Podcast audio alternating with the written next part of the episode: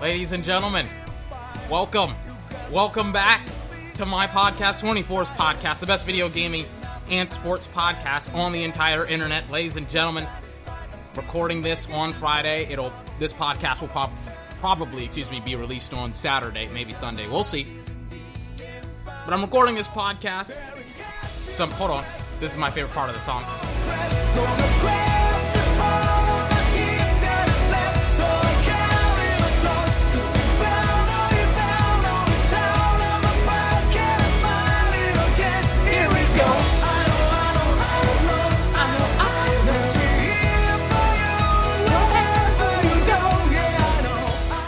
Sorry, I was I was watching this movie. It was called Promare. It's an it's a great anime movie, by the way. Great movie. I, I was like, after I watched it, I was like, you know what? I'm I'm happy. Oh, frick, my music cut off. My YouTube channel, or not my YouTube channel, my freaking YouTube page is reloading itself, and I I just got a freaking ad. Fantastic, got an ad. But I was watching as I'm watching this ad. But I was watching Promare last night. I went to bed and I was like, you know what? I'm happy that I saw that movie, but I don't think I need to buy it on DVD. And then once I listened to this song, Inferno, I was like, man, I got, I like, I, I may have to buy it. I may have to get it on DVD. I may have to get it on Blu-ray because I love me some Promare. Turn it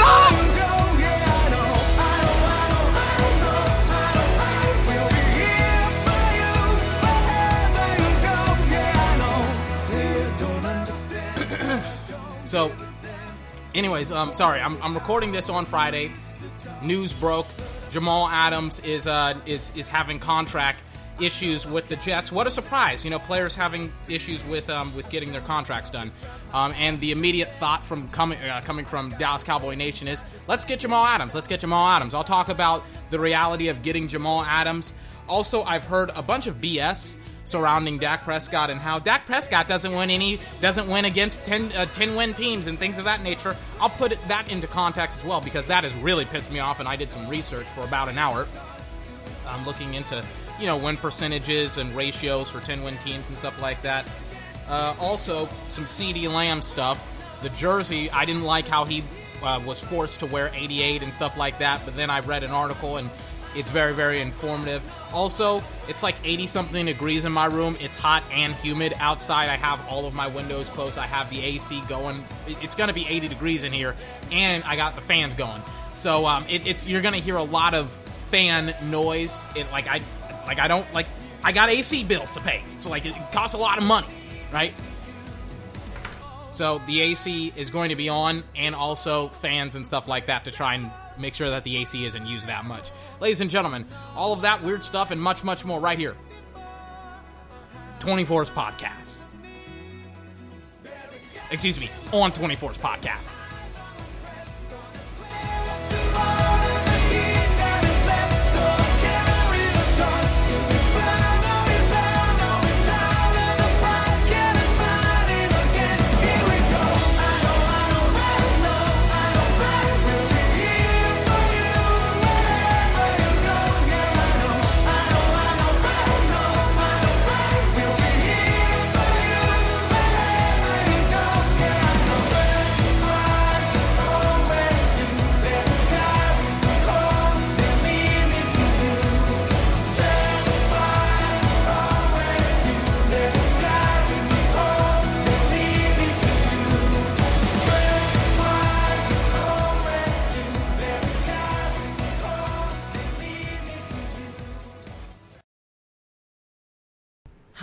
Good of a song is that? Usually, I don't like to listen to the songs that I, you know, that I have playing on uh, on the podcast for that for for that long. But that song, oh, it's such a special song, and what happens in the movie when that song is playing is so great, man. I, oh man, Promare is such a great movie. Can I watch it right now while I'm podcasting? Please tell me I can watch it right now. You know what? It doesn't matter. I got to get focused up. But I also got it's like a 2-hour long action anime movie. It has a great story in it. It has great characters in it. It's a great movie. I was like, man, I can't believe it's such like I can't believe that I I I can't believe I didn't think that it was a great movie and I and, ugh, it was so good. I know, I know, I. I, I can't even sing it good. So good. Anyways, where should I begin? Where should I end? Um, with the podcast. Not with the podcast, but where should I start? Not begin and end, but where should I just start? So, let's do it like this. By the way, um, this is going to be a long one. This is going to be a long podcast, probably because I got uh, a lot more stuff besides um, besides some of the stuff that I mentioned. Also, we're going to give out probably. I'm not going to give out postseason grades anymore. Um, I may still. Actually, I, I think I will um, for each team and what they've done in the postseason. But uh, I've also I, I have some thoughts on the Eagles draft specifically with Jalen Reagor. Let me begin with Jamal Adams. So. Uh, when the trade deadline last season happened, Dallas was absolutely lambasted um, for not trading for Jamal Adams. I remember everybody talked about it. In fact, I'm about to play you a quote from a very, very predominant uh, media person who was who was criticizing the Dallas Cowboys for not trading uh, Jamal Adams or for Jamal Adams. Hold on, let me uh, let me pull it up. Let me pull it up. And by the way, this person gets a lot of stuff wrong. Jets trade line was embarrassing. Cowboys should have done more to land uh, Jamal Adams. This is this guy's uh, YouTube channel. He's he's it's Colin Cowherd. It's it's Colin Cowherd. He was talking. I'm like I, I can't. You'll you'll know who he is as soon as as soon as you listen to him. This is Colin Cowherd talking about how um I'm watching an ad right now, but he's talking about how Dallas should have done more to get Jamal Adams. I don't know when he'll say it, but when he'll talk specifically about it, but I think he'll just talk about it right now. Three. So that's very interesting. Jerry, the reason you're not better than this for the third straight year, through seven games, you're four and three, three and four, and four and three. There's a reason. Because you're not special at quarterback. Ever since the rookie year with Dak, and I've always said this about rookie quarterbacks, whether Oh wait, hold on. That's the wrong part. Let me try and find it. I think it may have been like early. I think it may have been like right here. I think this is it. Jets wanted a third, Dallas offered a fourth. My bad. Let me let me rewind it just a little bit. Loaded with great quarterbacks. And they agreed on a first round pick. Dallas said, We'll give you a first rounder. You give us Jamal Adams. And you know what they argued over? And you know why the deal never came to fruition? It was over like a fourth round pick. Jets wanted a third. Dallas offered a fourth. Jerry, you jumped over a $20 bill to grab a five. This So already that is incorrect. I have no idea, by the way, where Colin Cowherd got any of that information. That is, it's not arguably, it is inarguably incorrect. What the Jets wanted in that trade for Jamal Adams, what uh, was was first and foremost, they wanted a first round draft pick. That's the first thing, and he gets that right. Congratulations, you get something very easy right. The second thing that the uh, that the Jets wanted wasn't a third or fourth rounder because if they wanted that, Dallas probably would have pulled the trigger on that, right? Obviously, it wouldn't have been this year's third rounder; it would have been next year's third rounder, right? So what they wanted was a first rounder and slash or Tyron Smith or Zack Martin.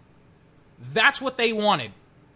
For context sake, Tyron Smith is probably the best, if not one of the best, left tackles in the league because they're trying to rebuild their offensive line. Zack Martin is second when it comes to the guard position, interior, def- uh, not defensive, offensive line. Um, he's a guard. He's a right guard, right? One of the best, if not the best, right guards in the league. Probably only second to Quenton Nelson. That's what they wanted. Pretty much what they were probably asking for value wise was somewhere close to like, I would say, two first rounders and like a third. So Dallas would have had to give up because I think Tyron Smith and Zack Martin easily could command a first round and a second rounder, like easily, easily. And I'm lowballing. Realistically, for Zack, you probably could get two firsts. He's a good he's a good right guard, and you would I wouldn't blink if I was the Jets. I like I, I wouldn't blink on giving up two first rounders for Zack Martin. Like he's one of the best, right? Is my opinion. Now, when it comes to the Jets and that trade, obviously Dallas was like, fuck you, we're not trading away yeah, like so many of our assets, uh, not just draft picks, but players that value that um, that their value exceeds, you know, the first round. Uh, That exceeds Jamal Adams' value easily. We're not doing that shit. We're not doing that. So people came out and they blasted the Dallas Cowboys. They were like, "Oh man, Dallas," and they get things wrong like this. They get, "Oh my God, Dallas should should have given up a third or a fourth rounder." If it was that simple, they would have done that. The reality is that wasn't the case. And I said at the time, and I heard this, I heard this clip from Colin. I said at the time, the Jets made a poor decision. They made a terrible decision and not pulling the trigger with Dallas. Because what the Jets could have done if they had just given us a first rounder, maybe a fourth rounder, not given us a first rounder, but if we gave them a first and a fourth and they would have given us Jamal, um, I said, listen, we're going to be fine. We're going to be fine offensively and defensively. You guys need an offensive lineman. You guys need offensive line men, not just one, multiple. And on top of that, you guys need playmakers at wide receiver. I'll get into that in a couple of seconds. But at the time, I was like, Dallas didn't lose anything that they couldn't gain later on. So, a couple months later, I was like, regardless of what happens, they're going to have to pay for a position that really isn't going to have, uh, excuse me, not half, but help the position that they really want to help out, and that's the quarterback.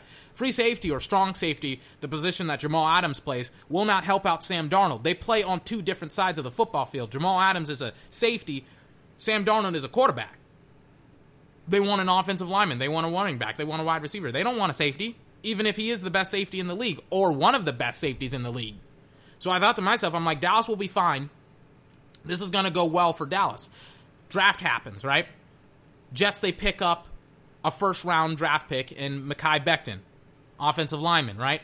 Dallas, at number 17th overall, gets CeeDee Lamb, right? Then, what also Dallas gets, on top of CeeDee Lamb, you could argue, well, um, um, you know, may- maybe the Jets wouldn't pull the trigger on some of these guys. Maybe they would. But let's just give it up one on one or what not one on one. Let's do one for one, right? So Dallas would have given up a first rounder and a fourth rounder. Let's lowball them, right? Or let's even highball them. Let's say third rounder, right?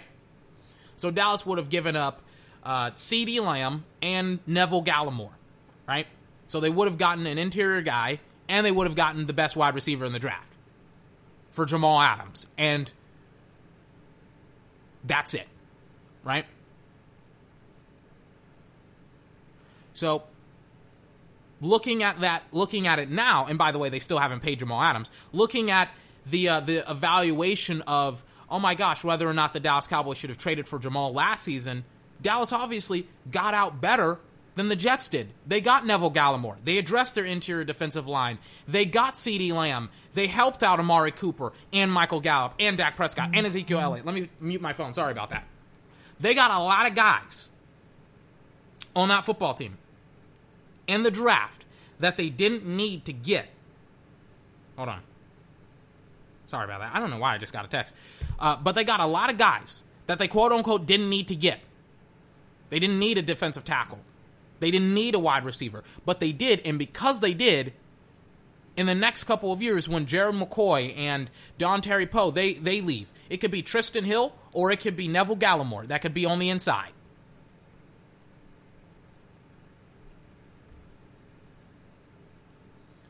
If Michael Gallup now wants to leave, okay.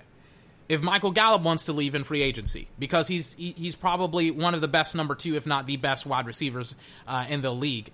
One of the best number two wide receivers, not one of the best wide receivers, but one of the best number two wide receivers in the league. He could potentially be a, a, a, number one on a team, right? And in fact, he probably is a number one on certain teams because their wide receiving corps is very, very bad. But if he wants to leave, now Dallas can be like, oh, we got CeeDee Lamb, we got uh, we got uh, Amari Cooper. This is what happens when you don't give away first round draft picks and you draft very, well, which is exactly what Dallas does. They draft extremely well. So now the Jets, they're like, we could have had CeeDee Lamb. We could have had a fourth rounder. Well, and by the way, that's not what the Jets were offering. That's that's what Colin made up. But let's just go with the made up stats. Let's just go with the made up things. Let's say, oh, okay, the Jets were offering, were wanting to give up a first and a third. Okay, fine. You would have gotten CeeDee Lamb, Neville Gallimore. What about a fourth rounder? CeeDee Lamb and Tyler Biadasz. Or Tyler Badass, which is what a lot of people call him. And look at the Jets now. They gotta they gotta pay Jamal Adams, and they obviously don't want to pay him max dollars because they would have done it by now. As much as people want to be like Dallas doesn't like Dak, right? Dallas doesn't like Dak. They have offered him money that would make him one of the most that, that would make him probably the highest paid uh, football player in the league. They, the, the Jets they're not willing to do that at all. I'm I'm gonna check the Jet the Jets excuse me salary cap. Where is it? Where's the Jets? trying to find their division. Here we go. New York Jets, not division, but the team. They got 14 million, so they barely got enough money to pay him uh, because they overpaid for Le'Veon Bell. They're paying a lot of money to C.J. Mosley, Trumaine Johnson, no idea who that is. Jamison Crowder, I think that's a wide receiver. He's taking up 10 million dollars of your cap. Congratulations, Avery Williamson. How do you have no cap space? You're the Jets. You guys suck. Brian Winters, that better be an offensive lineman. Right guard, George Fant. Jesus Christ, man. You guys are paying a lot of dudes a lot of money, and you guys suck. Quinnen Williams is making $7 million. How is he making 7 million? Connor McGovern, that's an offensive lineman. And then Jamal Adams is making 7 million. Right? Long and the short of it is, a lot of dudes are making a lot of money that aren't making plays. So instead of paying for Jamal Adams and pretty much throwing away the rest of your special teams, not your special teams, but your cap, uh, because you're probably going to have to pay him somewhere close to 15 million. Instead of doing that, you could have had CeeDee Lamb, had an interior either defensive guy or an offensive guy. It would have been gravy. You would have been good. Now look at you. Now you got to pay him. So a report came out today. Today's Friday. This podcast will probably probably be released on Saturday. Report came to, a report came out today talking about how Jamal Adams, him and the Jets, their contract talks have stalled or stalled. What a surprise! They're like, we only have fourteen million dollars. Technically, it's fourteen million nine hundred ninety nine thousand nine hundred ninety six thousand, not nine hundred ninety nine, nine hundred ninety six thousand. What's the what's the exact number?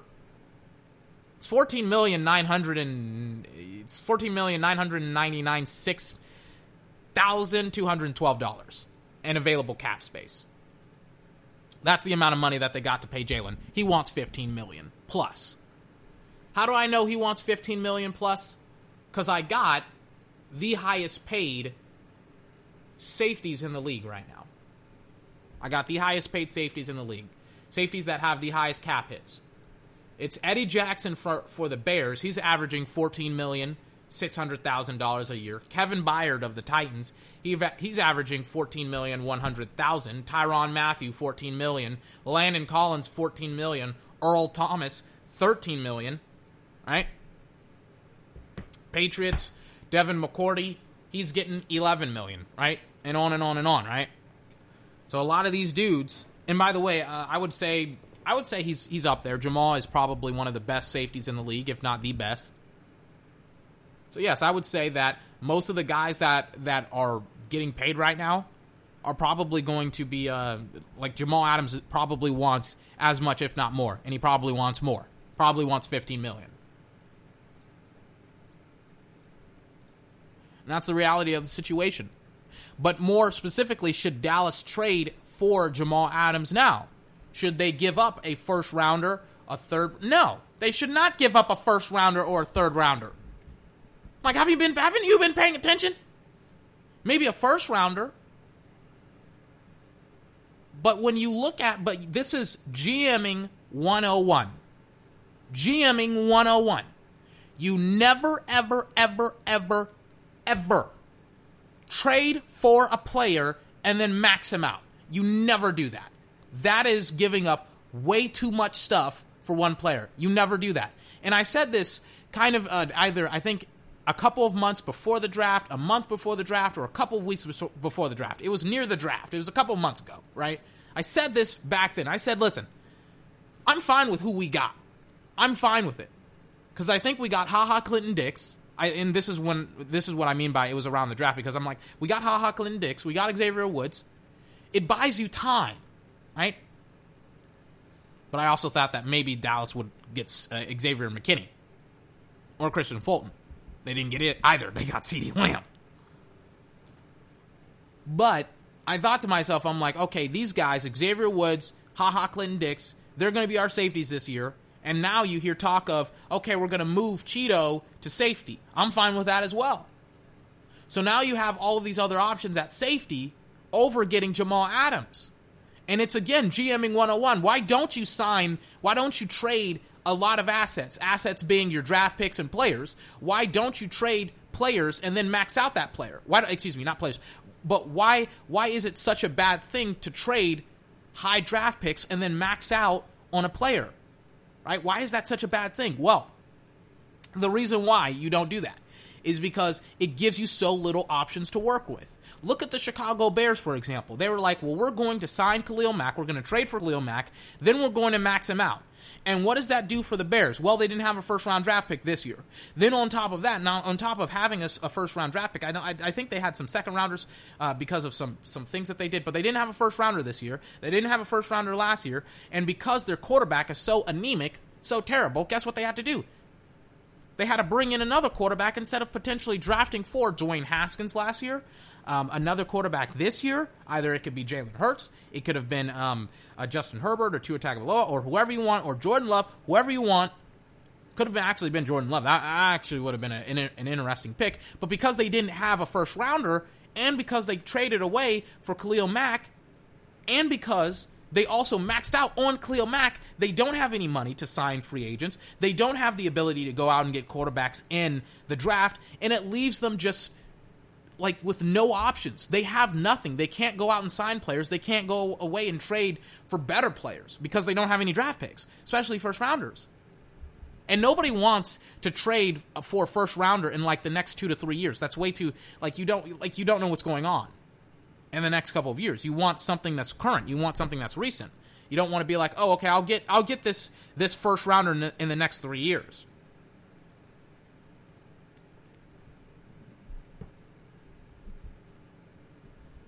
So now the Jets, they're stuck. They're like, oh man, like we gotta we gotta offload Jamal Adams. We gotta trade away Jamal Adams. And people are like, Dallas should get him. Dallas should max out. Dallas should do the dumb thing and trade a first rounder or a third rounder or fourth rounder and then max him out because he wants 15 million. Let me tell you how much space Dallas has when it comes to cap space, right? Now remember, the Jets, they have 14 million dollars of cap space available. The Dallas Cowboys have 5 million. They would be in the red. They would owe the league more money if they went out, they traded away for Jamal Adams, then they signed Jamal max dollars, 15 million. Now they're in the red. Now they would either have to shake up their team, get rid of players here and there because everybody is paid, right? And then you got to worry about Leighton Vander Esch coming down the pipeline. Leighton is some guy like like you can do well without Michael Gallup. You need a Leighton Vander Esch. You need him. So now when you look at the Dallas Cowboys, it's like, wait a second, like they shouldn't do that. Not because Jamal Adams isn't a great player, but because cap space wise, he's not a great fit. That's just that's just the reality of the circumstance, right? He's not a great fit cap space wise. He was he would be a great fit for this team on this football team. But how are you going to pay Dak Prescott? How? How and this goes all the way back to paying your quarterbacks early and often. Because if you if, if you get into a situation like this where in the same year the best safety is on the trade block, but you also need to pay your quarterback, who are you going to pay? You're going to pay your quarterback.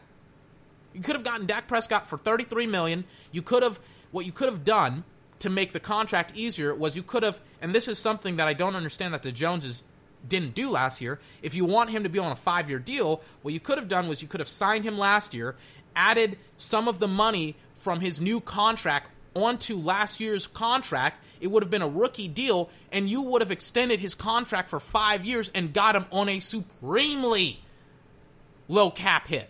But instead, Like if you paid him 33, 34 million, you would have probably like you could have you could have stretched out that 33, 34 million.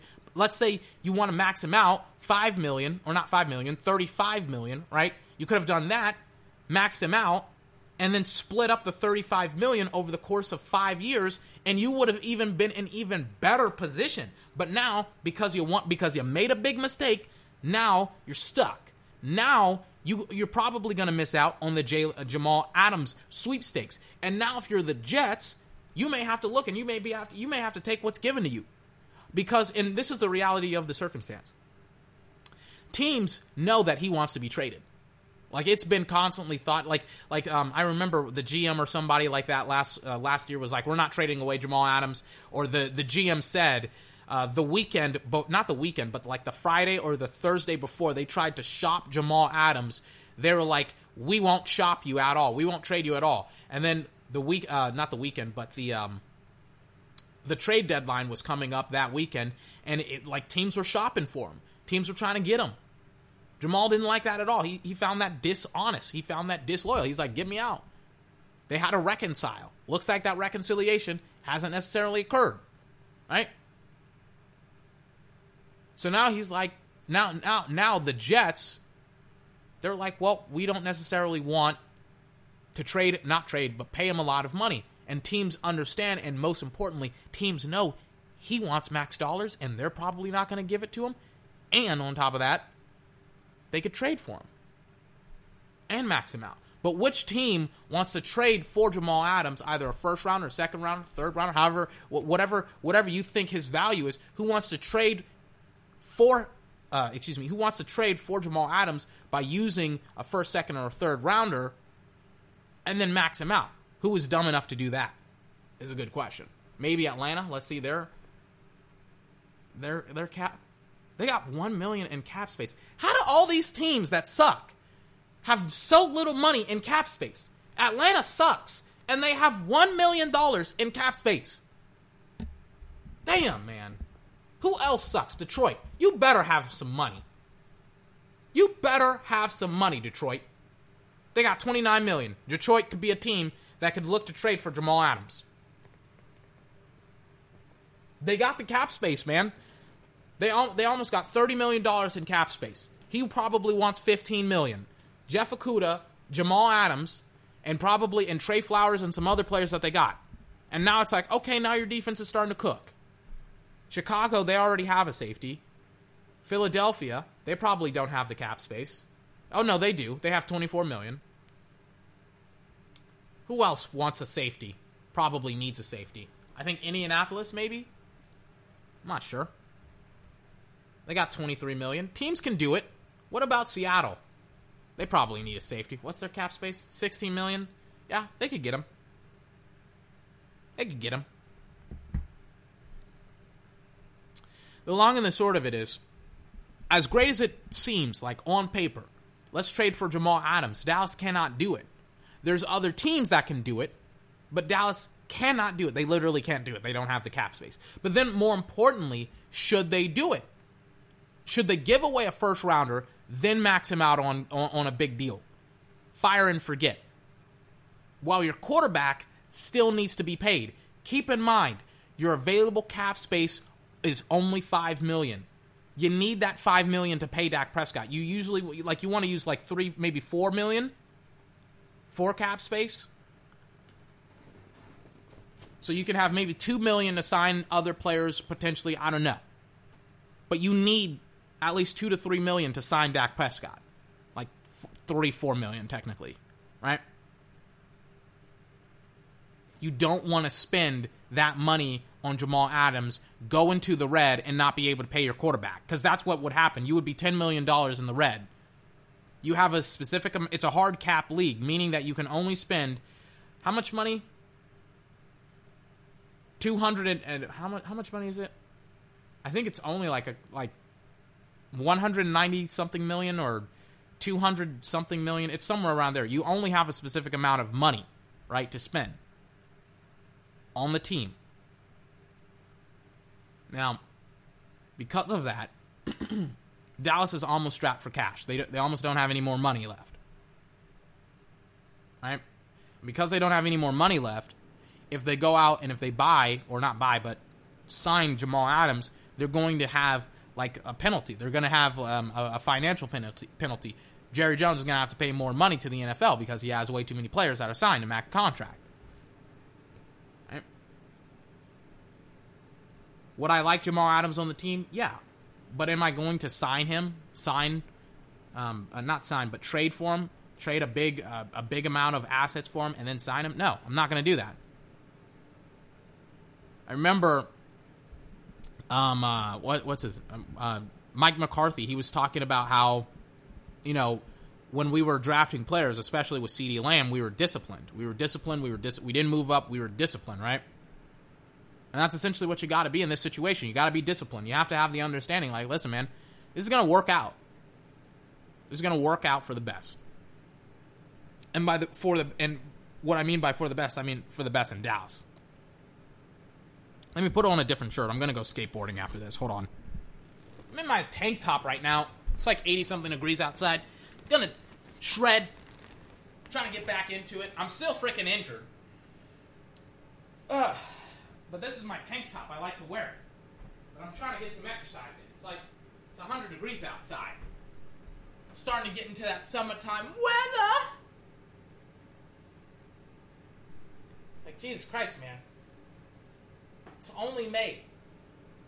I remember it was like 90 degrees until like September. I'm not even being like facetious about that. Like where I live, it was it, it's it was hot, it was humid all summer long until September, deep into September. It it didn't get down to like the 80s. And then I remember like a couple of weeks ago, like I, I walked outside and it was like a cool, crisp 70, 80 degrees. And then it's like that happened, that lasted for like a month. And now it's like 90 once again. Awesome. Awesome job. I love it. I love the weather. Now, just want it to. I just want it to be consistent. Just want it to be good. Now, what else do I got for you today? I said I got a lot. Let me talk about. Let me talk about Jalen Reagor for a couple of minutes. So, during the Eagles draft, I really, really liked the pick. I was like, that's a that's a speedster. That's a speed guy. He's fast. I see what the Eagles are doing. They say they want more speed. Blah blah blah blah blah. And I was listening to the Chris Simms podcast, as I always do. I, I like listening to it. I was listening to that once again, and uh, I was, and you know, I was like forty something minutes into it when I think this was played or this was talked about. Let me move this over here. It's like 40, 45, 20. I may get an ad. I may get an ad. The page may have to refresh. I'll just refresh it anyways. I'm like, I'll, I'll just do it anyways. West Virginia. And I and sorry, sorry about that. And I got to get an ad. Cuz that's just how this stuff works. All right. And my internet is shot. Let me switch that out. Technical difficulties happen on the podcast all the time. I'm the best, but sometimes it's like, hey, stuff happens. It's all right. All right, here we go. And I'm gonna get another ad. Fantastic. Like, like the ad paused, like it buffered. It was buffering during the ad. I couldn't do anything about it. And I got a, a, a, a dumb owl ad and it's not loading again. It, it's like it loads the ad, it, or it tells me you got an ad in five seconds, and then the ad loads, and then it doesn't load, and then I gotta sit here, and then I gotta watch the the white little bar revolving, and then it says I got two out of two, and I only I didn't even watch one. I'm I'm starting to get pissed off. All right, sorry. All right, here it is. I think he's talking about Jalen Reagor. I'm pretty sure he's talking about Jalen Reagor. I think so. Have some bad luck. He had some bad luck. I still think he'd probably be on a team if he didn't deal with some of those injuries, and he just never got to get his, his career rolling. All right. I mean, listen, the guy that I think of, especially that could be along those lines, the one I have big time questions about is Jalen Reagor, the, the Philadelphia Eagles pick at number 21. You know, you know, I wasn't as high on Jerry Jeudy as Right. most people, But That's I true. like Jerry Jeudy. I think he's going to be a successful NFL football player. I'm just not, in my mind, I don't know if he was worth the 15th pick of the draft. That's all I was saying with that. Now, Jalen Reagor, you know, I don't think he was worth the first 35 picks of the draft, let alone 21. It would concern me. You know, you know, I not, it didn't pop to me on tape. He's a little bit stiff as an athlete. You know, the stats and production, like everybody likes to talk about, and you know me, I don't always put all of that, but it wasn't anything special there either. You know, Yeah. and uh, then the combine numbers weren't special either. So wait, when I see on film and go, okay, the guy's fast, but not like blazing like everybody's trying to tell me he's fast because in Right. the early process it was like, oh, Jalen Reagor is going to run like a four-two at the combine and do all of these things. I turned on the film and I just remember going, man, I don't think this guy's going to run a four-two. Then he ran a four-four-seven. Then I sit there and film and go, man, I don't love how he comes out of breaks and does things like that. Ran a slower three cone drill than Chris Simms did at the combine. Not a real good thing to be running a slower three cone time than me at wide receiver. All right. And the 5'10 5, I believe, was sl- slower than me. So when all those things start to match up a little bit with what I see on film, that scares me. It does. Maybe I'm wrong. And I, you know me, I'll be the first to say I'm wrong. But that's one that jumps out to me. The other one I'll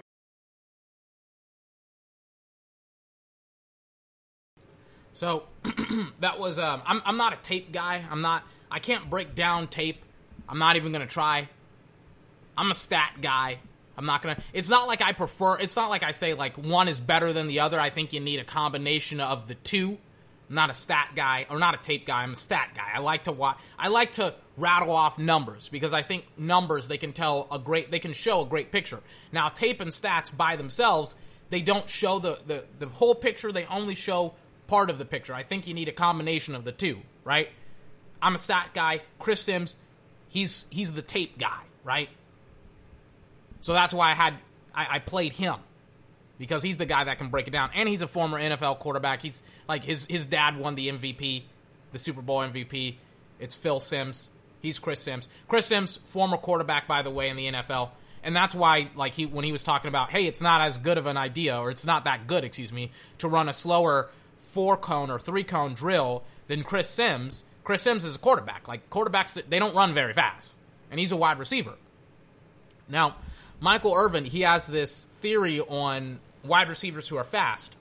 And he talks about how, you know, most of the wide receivers, if not all the wide receivers in the Hall of Fame, I think they uh, I think they haven't ran faster than a 4-3-0, like a 4-3. Like all the dudes that are in the Hall of Fame, they've either run a 4-3 or slower.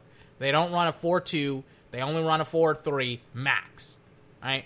The, the wide receivers. And his theory is um, they have to slow down getting in and out of their break. They have to be breaks, excuse me. They have to be agilic, right? They have to change direction quickly, and that's agility. And kind of growing, kind of going off of what Chris Simms was talking about, the drills, the three cone drills that the, he's talking about, that type of stuff. That's going in and out of your breaks. That simulates that type of stuff. And he was slower than a quarterback, by the way, on being agilic, on testing his agility, right? Then you look at his 40 time because again, the 40 time is really really important for speedsters. Right? Speedsters. So you look at his 40 time. It was a 4.47 40. How fast is that comparing to other football players? Well, CeeDee Lamb, I got him, and everybody talks about how CeeDee Lamb ran a incredibly slow 40 here it is. CeeDee Lamb ran, I think, a 4.51.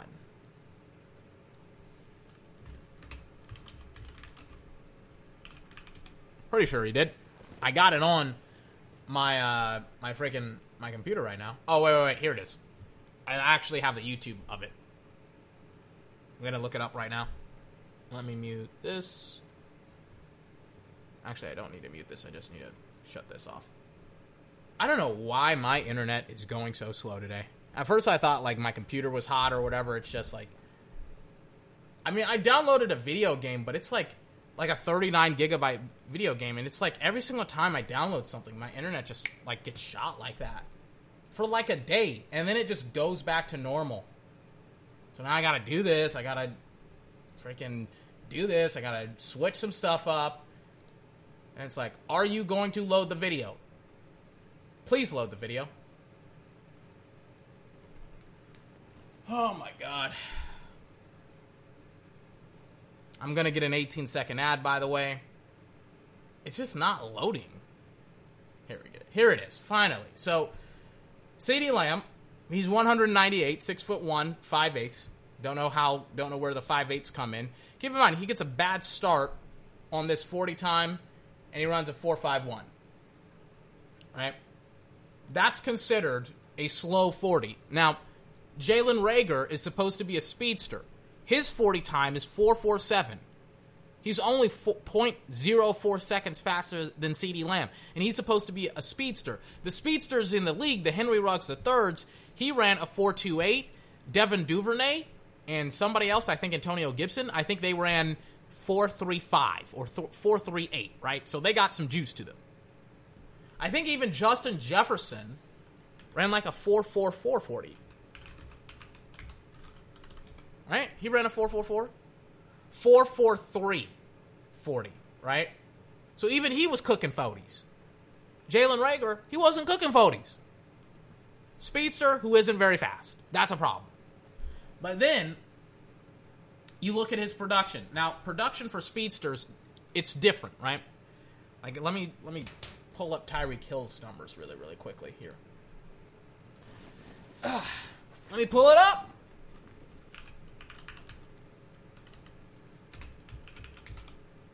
So let me get his numbers. We'll go from there. So, uh, when a lot of people think speedster, a lot of people think Tyreek Hill.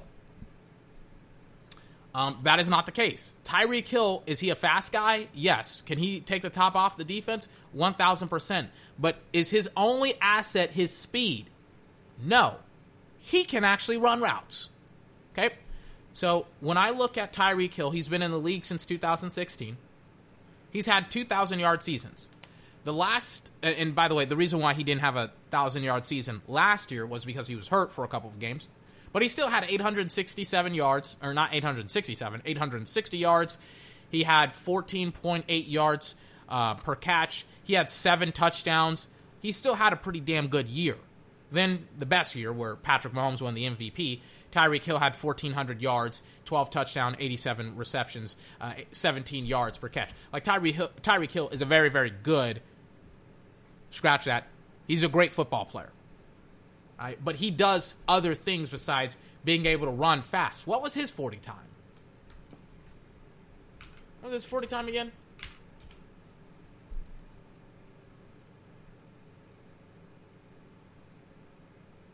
It was 429. Right? Now, keep in mind, Tyreek Hill is known as a speedster. He's known as a speedster. He's a, he's a fast guy. He ran a 4.2940. Jalen Reagor ran a 4.4740. And why does this matter? Why why does four why, what's such a big difference between 4.29 and 4.47?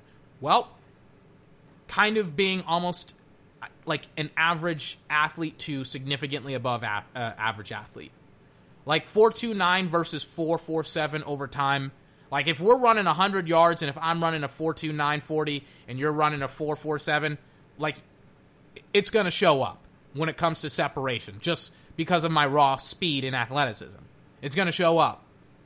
That that will, that'll probably equate to like a couple of yards of separation when it when we when we're done running 100 yards, right? So, this whole notion that Jalen Reagor is a fast, speedy guy not correct. And then the worst thing is, you look at his produ- his production, and I kind of compared and contrasted, right? When it came to Henry Ruggs III and Jalen Reagor. So Jalen Reagor actually has 400 more yards than Henry Ruggs, right? He has like 400 yards. Like uh, Henry Ruggs has 200 in his fr- freshman year, 741 in his sophomore, 746 in his junior. His touchdowns in his sophomore and junior years were 11 and 7. Jalen Reagor in his in his, you know, college career, great production comparatively to Henry Ruggs. Like if I just blanketed. Like if I just like put the numbers behind a curtain, you wouldn't be able to guess who was who, right? Jalen Reagor actually has eight touchdowns. Oh no, never mind. I thought I was looking at his attempts. Never mind. Never mind. My bad. I read that wrong. In fact, Henry Ruggs has way better production. Never mind. he has eight touchdowns uh, in his freshman year, 576 yards, nine touchdowns in his sophomore year, uh, not 11,000, but 1,000 yards, and then five touchdowns in his junior year, 611 touchdowns. There's a strong argument to make that Henry Ruggs had a better quarterback than Jalen Reagor, which is why his numbers fell off so hard. Um, you could definitely make that argument. But when you look at Henry Ruggs, his production was way more consistent in some areas, like in touchdowns, even though he it fell off again, probably because his cut. Excuse me. Oh my God. His uh, his touchdowns fell off probably because of the quarterback that he had in his second or third year, or technically in his third year. And on top of that, I looked at Jerry Jeudy's numbers as well. Jerry Jeudy, he had fantastic numbers, but he's more consistent as a route runner. And even then, with Henry Ruggs, you could kind of say the same thing where, you know, these guys that are fast, they're speedy, but they don't necessarily, they're, they're not good route runners. And that's what's going to give you that consistent separation that you constantly want in the NFL. Let me take a swig of my water because I'm starting to like. I mean, I, I've been I've been running my mouth stupidly fast. Sorry. Starting to get lightheaded. I'm talking so fast. Let me calm it down. The long and the short of it is speed guys, they got issues. And their issues usually are is that they don't necessarily have the agility that you would want at the wide receiver position, right? A lot of people have great phrases and terms like speed kills, man, speed kills. Speed kills, man. Speed kills. It's like, yes, but you don't necessarily have to have 429 speed to outrun a DB. You know? The more I look at the Jalen Reagor pick, the more I don't like it. I really, really don't like it. Like when you consider what Henry Ruggs' role was within his offense, it wasn't to be a possession wide receiver. He's not supposed to have a lot of yards. He's not supposed to have a lot of um, a lot of, a lot of numbers. He's not supposed to. Like he's got, I think, two other uh, thousand yard wide. receivers. His job is supposed to take the top off the defense, and that's what he did. He had 18 yards per catch in his final year at, at, at Alabama. I think Jalen Reagor, what was his numbers? He had 14. That's that's not very good, man. What was his long? I don't know. I don't know. But it's with Jalen. I don't. I like Justin Jefferson ran a faster 40 and he was there for you. So let me look at Jalen Reagor's 40. Maybe I'm missing something. Maybe his 40. Maybe he didn't test well because of other things. But then it's like then, but then you, you, you think about the 40 not the 40 cones the, the drills that they had the cone drills and things of that nature and how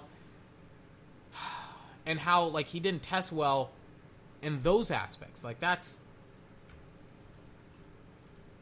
like that's not very good man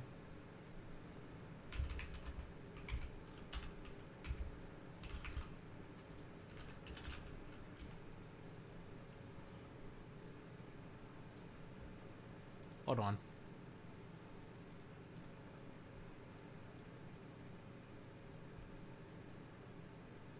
Alright, so I'm watching it right now. Let me check out his 40. I don't know if they have both. It looks like this guy only has one. Yeah, he ran a 447.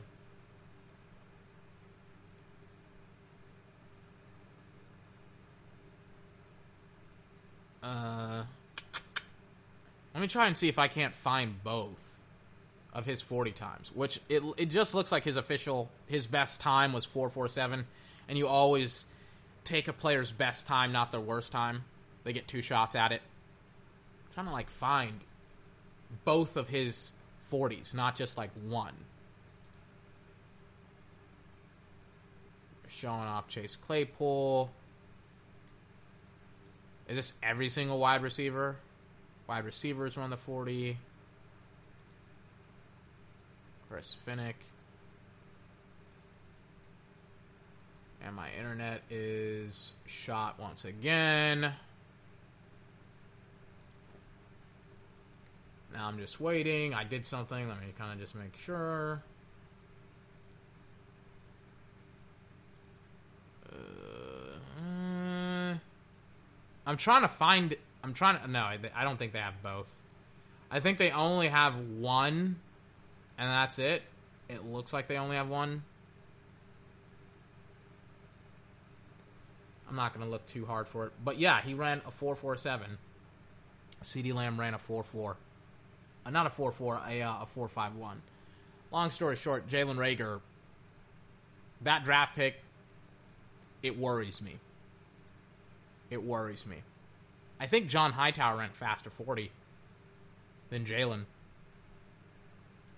Let me just take a peek. John Hightower, by the way, is another guy that the Eagles drafted. John Hightower.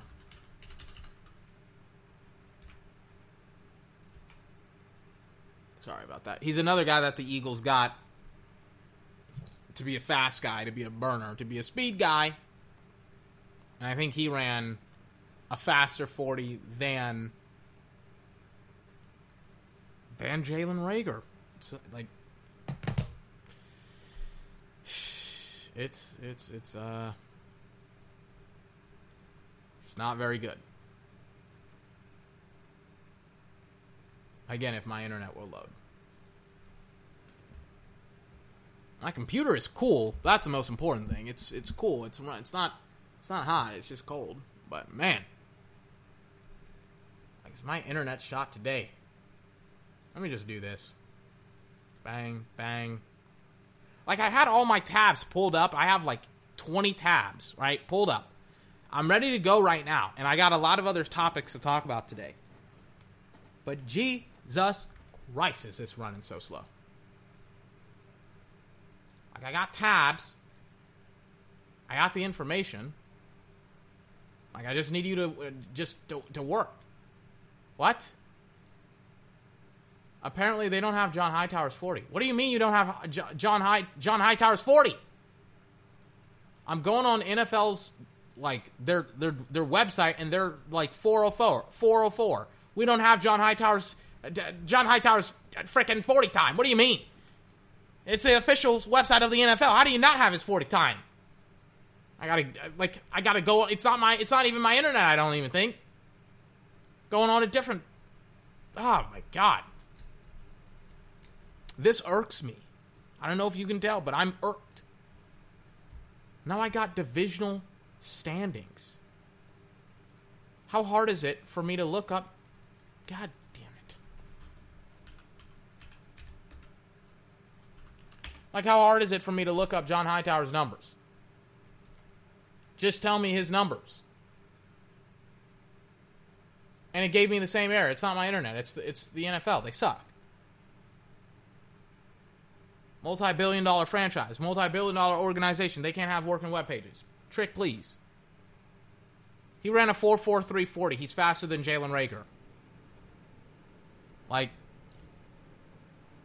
you didn't get a speed guy. You got like you got somebody who runs slightly, slightly faster than CeeDee Lamb. When CeeDee Lamb doesn't have a good start on his 40 time. That's who you got.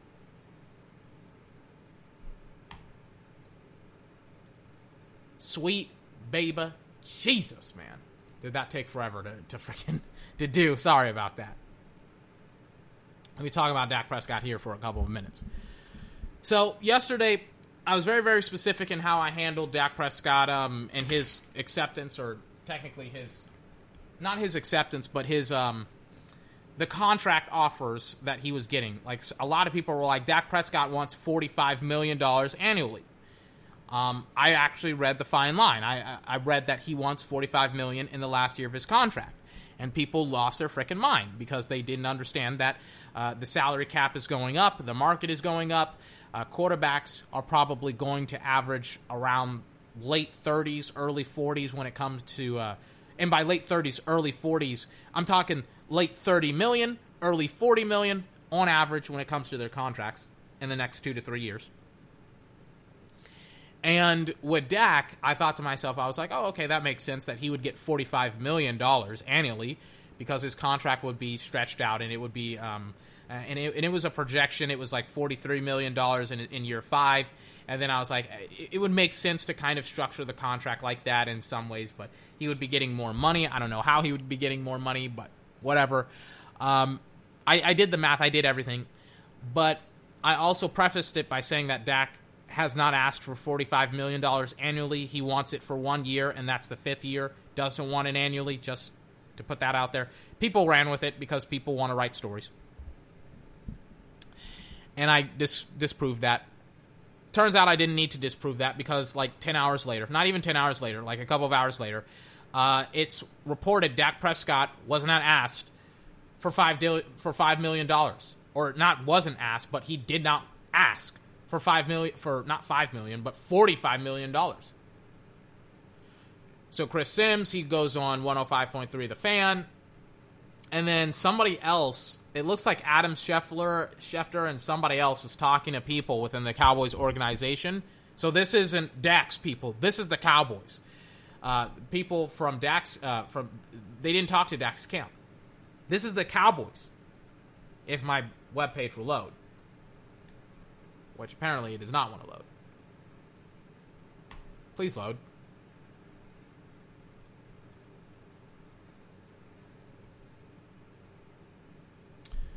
So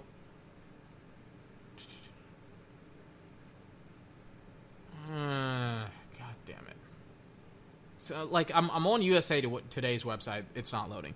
So, pretty much, um, the quote is from Jori Epstein. Talk of a five-year, 175 million offer to Dak Prescott. Nothing's changed on his side. Dak wants a four-year deal from Cowboys. He's not entertaining offers of more than four years.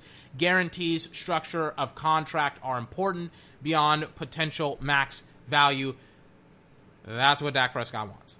And I've been pretty consistent on saying he has want four years, not five years. And he has been pretty consistent. The reports have been pretty consistent on saying that he wants four years, not five years. So when I heard that he had wanted 45 million for five years, like what, what Chris Simms probably did, and this is something that insiders do all the time, but they don't necessarily like realize this, is uh, he got played. He got burnt. 1000% whoever the source was burned him 1000% and i don't know who the source was that burned him. He says he talked to somebody close to dax camp. I don't i don't know i don't like i don't know who that is you know because he's an anonymous source. But the source that he said that's close to dak um i don't know if he's close to dak. I don't know if he was close to the situation. Actually let me go back and get the full quote here I don't know if he said close to the situation. Oh, this is the quote. From what I know of the situation, and I know from some people who are in the know that he's been offered five years, 175 million. He wants a four-year deal. If they do agree to a five-year deal, they would really like a big number at the end of that fifth year to cover their butts for what the market might be at the position five years from now. And I've heard he's asking for somewhere like north of 45 million in that fifth year. By the way, I didn't even cover. I think yesterday that he that that he had said north of 45 million. I was just like the idea that he wants 45 million isn't that far off, but. Now hearing that quote and kind of rereading that, I was like, that's even more ridiculous. He does not want north of 45 million. That's ridiculous.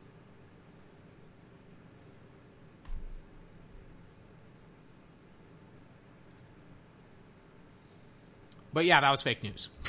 I'm like, the long and the short of it is, I was like, yeah, Adam Schefter, um, Ian Rapoport, I think they came out. One of them, one of them came out. I, I can't tell the difference between the two. Um, they both came out and they were like, nope, that's not true. And they are the actual insiders. Chris Simms, by the way, I like him a lot. I used him as my as my tape guy. He's not an insider. He's just he, he watches tape. And he got burned. By who? I don't know. He's an anonymous source, and he will stay anonymous. But Chris Simms got burned.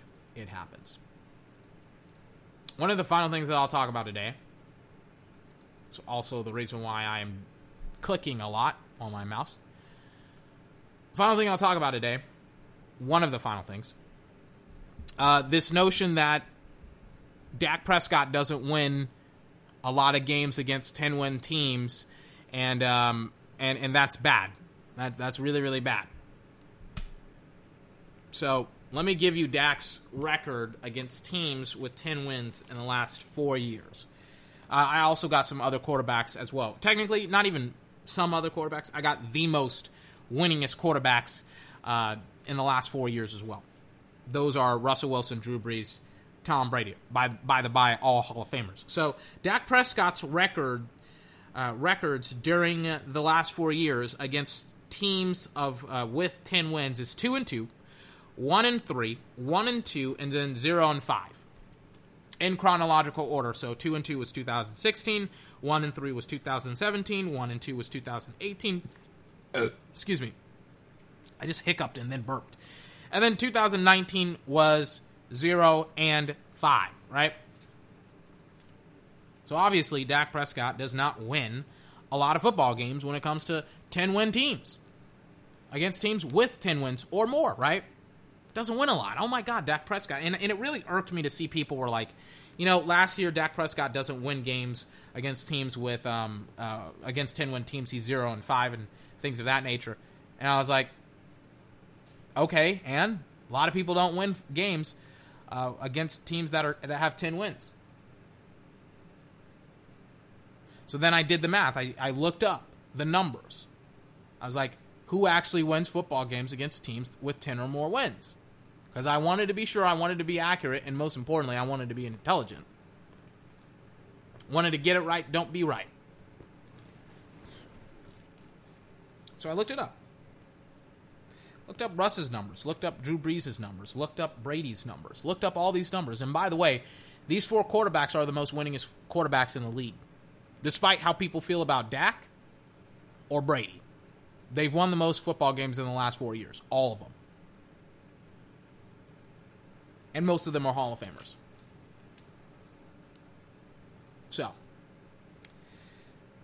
during those four games or four seasons, Dak was 13 and 3, 9 and 7, 10 and 6, 8 and 8. Right? And looking at his numbers here, you can see the seasons where he obviously had like great years, great numbers, right? So in 2016, he went 2 and 2 against 10 win teams. He went 8 and 8, not 8 and 8, excuse me, 13 and 3. He won a lot of football games during that season. In 2018, where he went 10 and 6, he won one of two games against playoff teams where, you know, not playoff teams, but teams with 10 or more wins. The seasons where he didn't go to the playoffs, he loses a lot of football games, like when he's 8 and 8 or 9 and 7.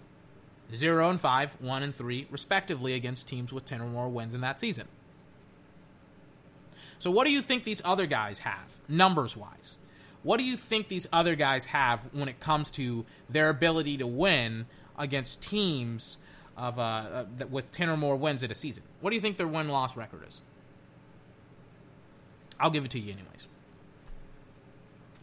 So, when it comes to Russell Wilson, Drew Brees, Tom Brady, I'll do it in you know chronological order, year by year. I'll do it player by player, right?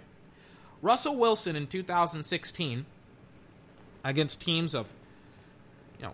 But by the way, hold on. Let me preface this by saying this. I want you to have this in your thought, and I kind of want to put this on your brain. What should be the expectation for teams of you know for for winning games against teams with 10 or more wins? What should be the expectation? Should it be that you're going 600? 600 as in winning 60% of your games?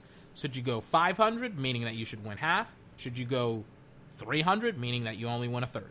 Like what what do you think the ratio should be? Right?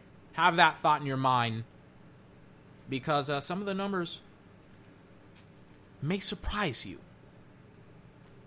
So, Russell Wilson, when his team went 10 and 5 in 2016, was 3 and 2 against playoff teams, pretty much. Not not I shouldn't say playoff teams, against teams with 10 or more wins. 2017 when his team was 9 and 7, 2 and 4. I was worse than Dak Prescott. In 2018 where he went 10 and 6, his team was again 2 and 4 Again, worse than Dak Prescott. The ratio is the same, but the numbers of losses worse than Dak Prescott. When his team went 11 and 5, 2019, 3 and 2.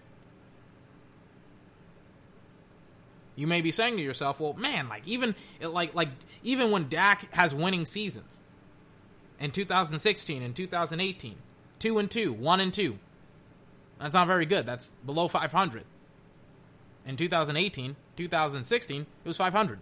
Russell Wilson actually has winning records. Oh wait, I got Drew Brees. Check this out.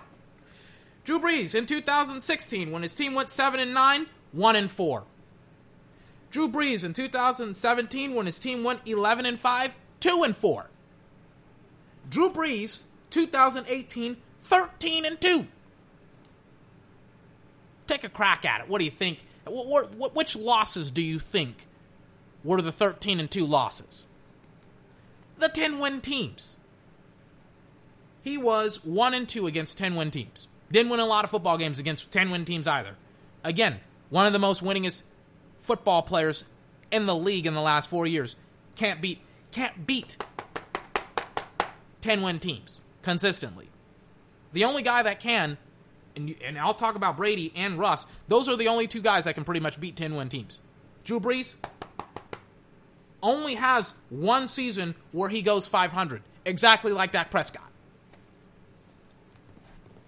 In the last four years, and that was last year when he went one and one and um, uh, against 10 win teams and went 8 and 3 as a quarterback. His team went 13 and 3 without him they didn't lose a football game. Okay. So Russell Wilson only has two seasons where he wins more football games than he loses against 10 win teams.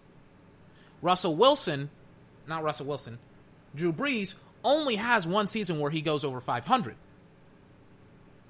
That's not very good when it comes to win percentages. Like when it comes to blanket win percentages, you don't want to have 500. You don't want to lose more games than win. That's not very good. I'll get on to why it's okay that some of these guys are, lo- in fact, not okay. It's acceptable, and it's the standard to lose more football games against ten win teams. I'll I'll talk about that in a minute, but I'll finally get on Tom Brady. Tom Brady, probably the only exception to the rule. Two and one in 2016 when they won the, the Super Bowl. They went 11 and one with him, 14 and two as a football team. Only lost one game without him. 2017, they went 3 and 2 against 10 win teams. Went to the Super Bowl. By the way, these two years they went to the Super Bowl. 13 and 3 by the way was their uh, was their record in 2017. 2018, he went 4 and 0 against 10 win teams. 11 and 5 was their total overall record. Then in 2019, he finally fell back to being a human being. He went 2 and 3. His team, I think, was 11 and 5, right? His team was 11 and 5? 12 and 4. 12 and 4, right? Do you want to know why guys like even even Russell Wilson who had two seasons, last season and in 2016.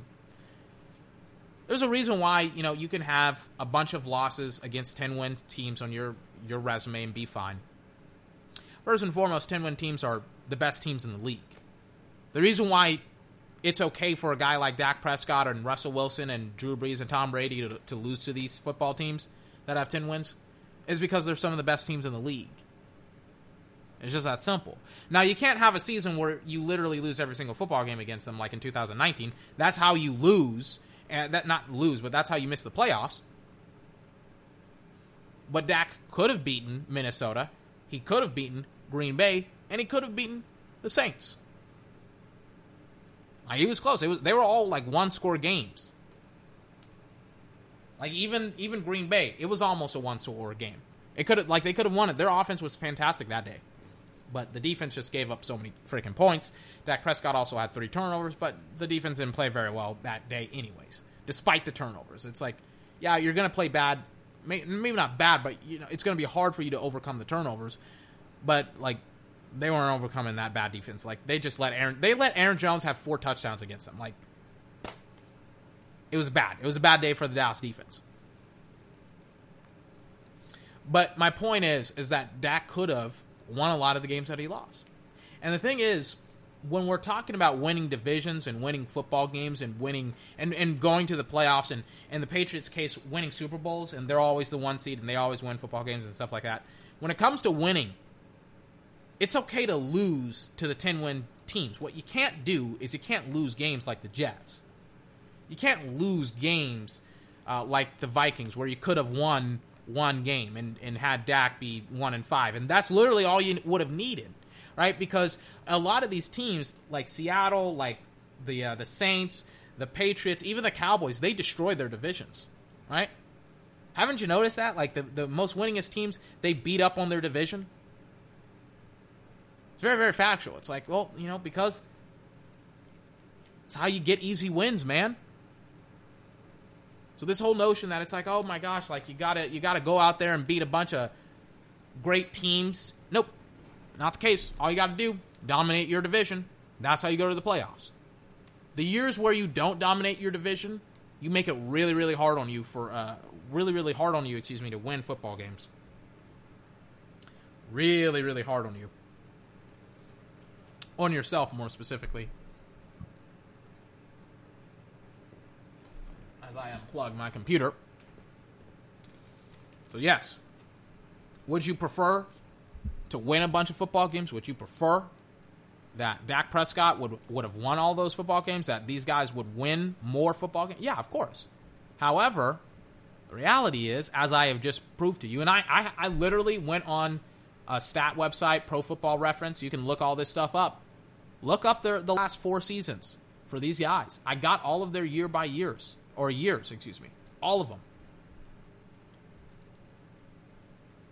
They don't win. They don't win a lot of football games unless again you're Tom Brady. Unless you're Tom Brady, you win a lot of football games against teams with uh, ten or more wins. But for the most part, you don't. Most teams don't. And then on top of that, these are the most winningest quarterbacks, and they're they got 500 below 500. Like Drew Brees is terrible against teams with 10, 10 or more wins. Terrible. He only has one season. No, yeah, he only has one season where he has 500, uh, where he goes 500 against 10 win teams.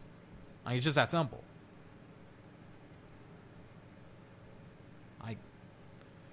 And then when you look at how many games they play against five win teams, the volume of games, like, you don't really play that many games. Five at the most. Yep. Looks like that's the case to me. For some teams, other teams it's a little bit more, but for the most part, it's somewhere between like four, we'll say four and a half, like 10, 10 plus win teams. You're gonna play annually if you're in the first place schedule. If you if you have a first place schedule, for the most part, and most of these teams they have a first or they have a second place schedule.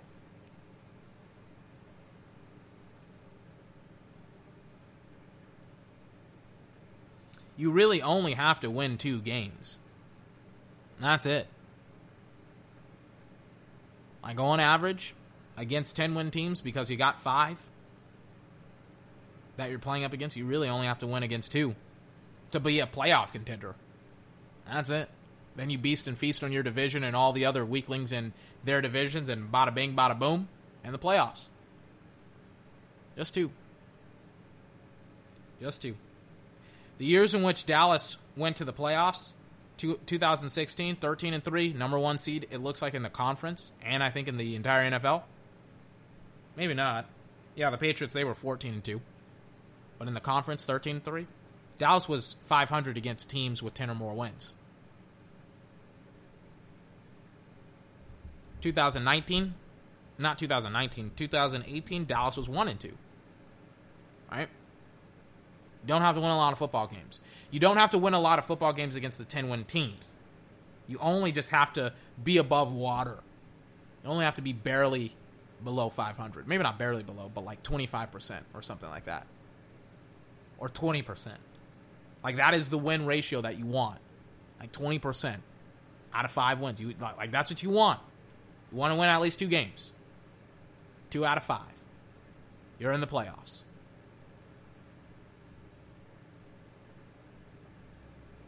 No, not 20. It's like 40, technically. All right? It's like, yeah, it's like 40.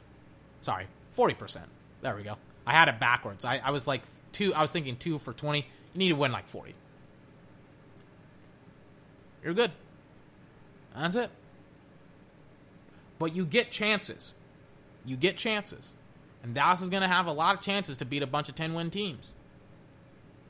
They're going to play up against Seattle. They're going to play up against the uh, the uh, the Vikings. They're going to play up against who uh, the 49ers, the uh, uh, what who else? The Rams. They're going to play up against the Baltimore Ravens. They're going to play up against the Steelers. So they're going to get shots. They're going to get opportunities for teams that are good teams that could potentially be 10 win teams this year. All they got to do is win two. They're going to the playoffs. Now, if they win more than two, this is when you get into that that Tom Brady bracket where you go two and one, you go three and two. You're a pretty good football team. It's not just about optics. It's not like, oh my God, he just won, just lost five games.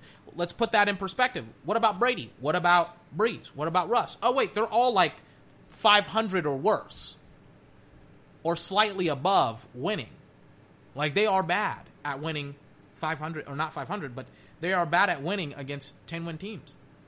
Like they, like average, not average, but 500 to 400, that's where you want to be. And you can tell the seasons where Dallas went didn't go to the playoffs because they they lost the most games against 10 win teams. They they didn't have that two game mark that they needed. I'm Just going to minimize all these tabs now. I got like how many? 4 times 4 16 tabs. Sweet baby Jesus. Is Zach Prescott a um, a quarterback that can win you that can win you a lot of football games? Yep. Is he a team that can go? Is he a guy that can win uh, against ten win teams? Yeah, one thousand percent. He could have done it last year. Coaching staff held him back. Don't worry. Don't worry. They'll get another shot. They'll get another shot next year. What else do I got for you today? Oh yeah, yeah, yeah. The CeeDee Lamb jersey. I myself did not want CeeDee Lamb to wear number 84, uh, 88, not 84, because he he wanted to wear number 10. And when I heard that CeeDee Lamb had decided, okay, I'm going to wear number 88, I was like, oh no, that's that's bad. That's really really bad. But I got in my feed this article of uh, about CeeDee Lamb talking to Michael Irvin, right? Because I thought that it was just Jerry Jones and stuff like that. So goes into uh, you know him saying initially I picked ten, but here's here's what he had to say uh, because he reached out to Michael Irvin, and Michael Irvin didn't disclose everything that they talked about, but CeeDee Lamb did. He says we talked about, and, and this is Lamb to Michael Irvin, obviously the playmaker, 88, one of the best of the best. We talked about the tradition and the respect I had for him and that number, not about any pressure, but how much of an edge he's giving me by wearing that number. I'll repeat that sentence one more time. Not about any pressure, but how much of an edge he's giving me by wearing that number. No matter where I look, when I see myself, I'm going to see 88. It's going to always remind me of who of who wore it before me. Right? So he's talking about embodying that number, embodying the persona of that of that number, the embodiment, the jersey, what that means not only to Cowboy fans but to um, but but to Michael Irvin and Dez Bryant as well. Michael Irvin, he he just he talked about it in such a perfect way. He talked about how essentially like you know when guys pass, when when you know Hall of Famers pass and their jerseys are in the rafters, essentially, right? He talks about how you know they have a day, they have a day and then they get their rose. And that day is their rose. You know, that's the day where everybody remembers them. But because Dallas doesn't retire jersey numbers, because they keep the jersey numbers alive, it's like, guess what? Their day is every single Sunday. The day that they get a rose, the day Drew Pearson and Michael Irvin got roses on their legacy, was was the days when Dez Bryant went up like a bald eagle and snatched the football out of the sky. They were proud of him. They were proud that they wore that jersey and they wore it right, that they repped it hard. Michael Irvin is proud of his legacy that he left behind. Uh, Drew Pearson is extremely proud of the legacy that he left behind. So is obviously Dez Bryant as well. I think there's 11 Cowboys in franchise history that have worn that number. Really, there should only be three, because I don't remember anybody else. And it looks like there's either going to be a, uh, an 11th or a 12th guy that's going to wear it, and that's CeeDee Lamb.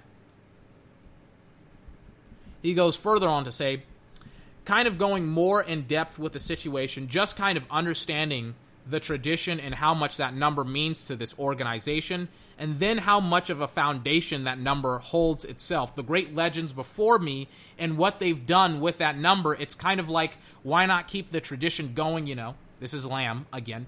Obviously, they didn't retire the number for a reason, so just trying to keep the legacy of 88 going in Dallas. That doesn't sound like Jerry Jones convinced him of wearing the number. It sounded like Michael Irvin did. Because I think when when when Michael Irvin heard, like, oh my gosh, we, we drafted CeeDee Lamb, I feel like CeeDee Lamb was like, he wanted to wear 10 to not be disrespectful to 88, but more importantly, I don't think he understood how much these other guys like Dez and and and and Michael Irvin have have wanted him to wear that jersey as well if he wanted to, and he wants to because he realizes the significance of it.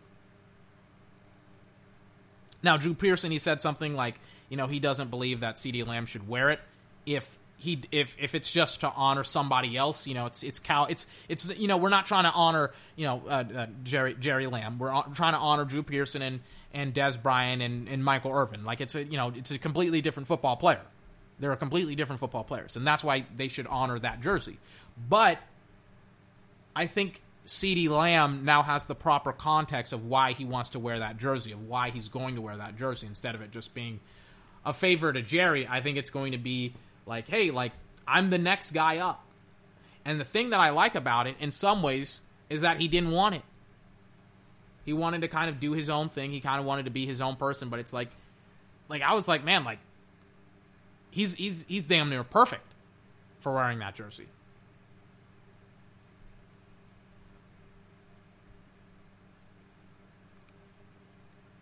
So I'm excited to see CeeDee Lamb play in 88. I saw him working out. Let me let me try and find that workout where he was running around and stuff like that. Looked like he was running routes and stuff like that.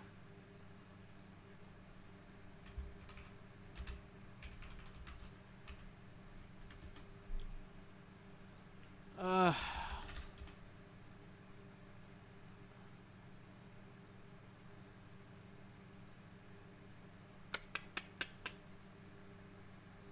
trying to find the workout. Let me try and type in his workout. Yeah, here it is. It's um they keep on showing this exact same workout on the NFL network. It's some it's some guy that's helping him with his footwork. And it looks like CeeDee Lamb is just going at full speed. I'm not going to lie to you. And when I saw this, if my frickin' webpage will load, this is going to be the final thing that I talk about today. I also have to uh, today. I'm going to cast two podcasts. I'm going to kind of get back into that swing of things. Um, frick's sake, man, are you kidding me? My webpage isn't loading. Like now it loads. Like as soon as I try to reload it. Okay, here we go. So CeeDee Lamb is working out with um, with probably one like he, he's apparently one of the best foot technicians um, for athletes, right? When it comes to them running routes and stuff like that. So CeeDee Lamb is working with this guy. Will this web page load? Okay, for some weird reason, I can load another web page, and CeeDee Lamb won't won't load. I, I don't get it. I don't get it.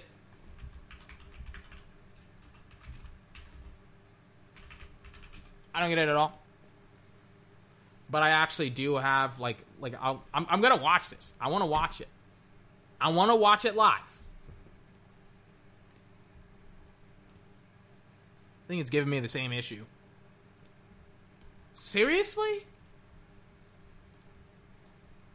It's an 18 second video. It shouldn't be this hard to load. Whatever. I'm just going to exit out of those two. But the video shows. Actually, you know what? That pisses me off. I'm going. I'm going to find that. I'm, I'm, I want to find that video. I want to find it right now. I'm going to reload it. Technically, not find it, but I'm going to reload it. Seriously? Yeah, it's just it's just not loading the page. Anyways, sorry. But the um but the video itself that he I'm, I'm pissed off. I'm going to look up this guy's Instagram and I'm going to pull it up.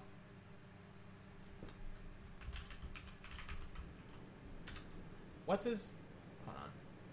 What's his handle? Are you serious? Wow. This has got to be one of the worst podcasts that I've had with my internet ever. Like, ever. Are you kidding me? Footwork King on Instagram. Okay. And it's like, it's literally this only web page. It's literally, that's it. That is it. Because I can load Instagram no problem. It's just this one video on YouTube. I can't load it. I can go up, I can be like, I'm going to load this guy. I'm going to load up this guy's Instagram. Trying to find CeeDee Lamb. He's working with a lot of dudes, by the way. Let me try and find CeeDee. Uh, that's not a. Where's the video? Just let me play the video. I have to sign into Instagram to play a video? That wasn't like a thing like two weeks ago. I don't want to sign in. I just want to look at the video. Oh my god. Jesus Christ.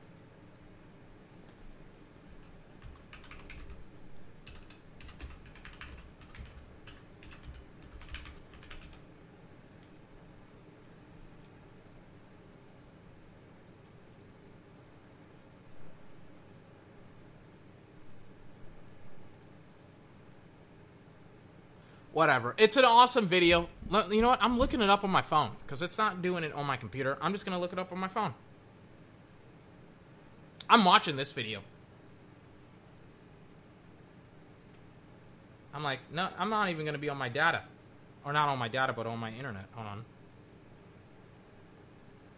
I'm just going to go on my data. How do you like that? You're not going to kill my vibe. All right.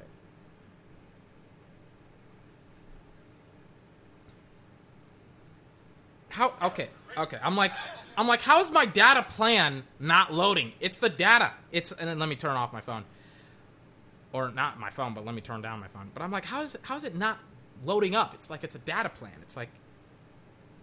So CeeDee Lamb, they're showing him change direction, and they're showing him just getting in and out of his breaks and being super explosive and violent and an athlete. Like they're showing him just being awesome, right? Bang, bang.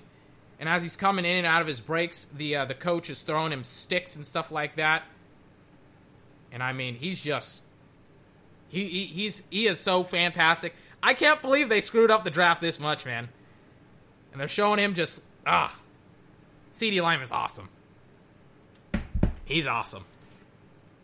That was not worth the effort, but I'm not a quitter. Ladies and gentlemen, uh, this has been 24's podcast. Probably the hottest podcast ever because it's literally like 100 degrees in my room. I got all these fans on and stuff like that. Like, frick's sake, it's hot. What happened to my. Hold on. Now my sound on my computer isn't even playing. What, like, what, what? Like, I, I opened up my song and it's not playing. Why is my song not playing? Oh my god. Let me try. Let me try it again. You think I'm bull- like I'm, I'm I have the song on my computer and they're like we're not to play it. Play my song. It's not playing my song. Oh my god.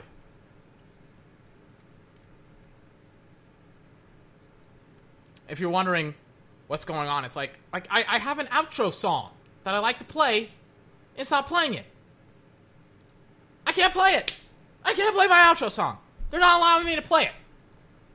Why can't I play my outro song?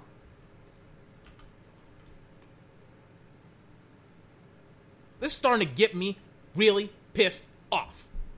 Nothing is playing. Nothing is working. This podcast is going to hell.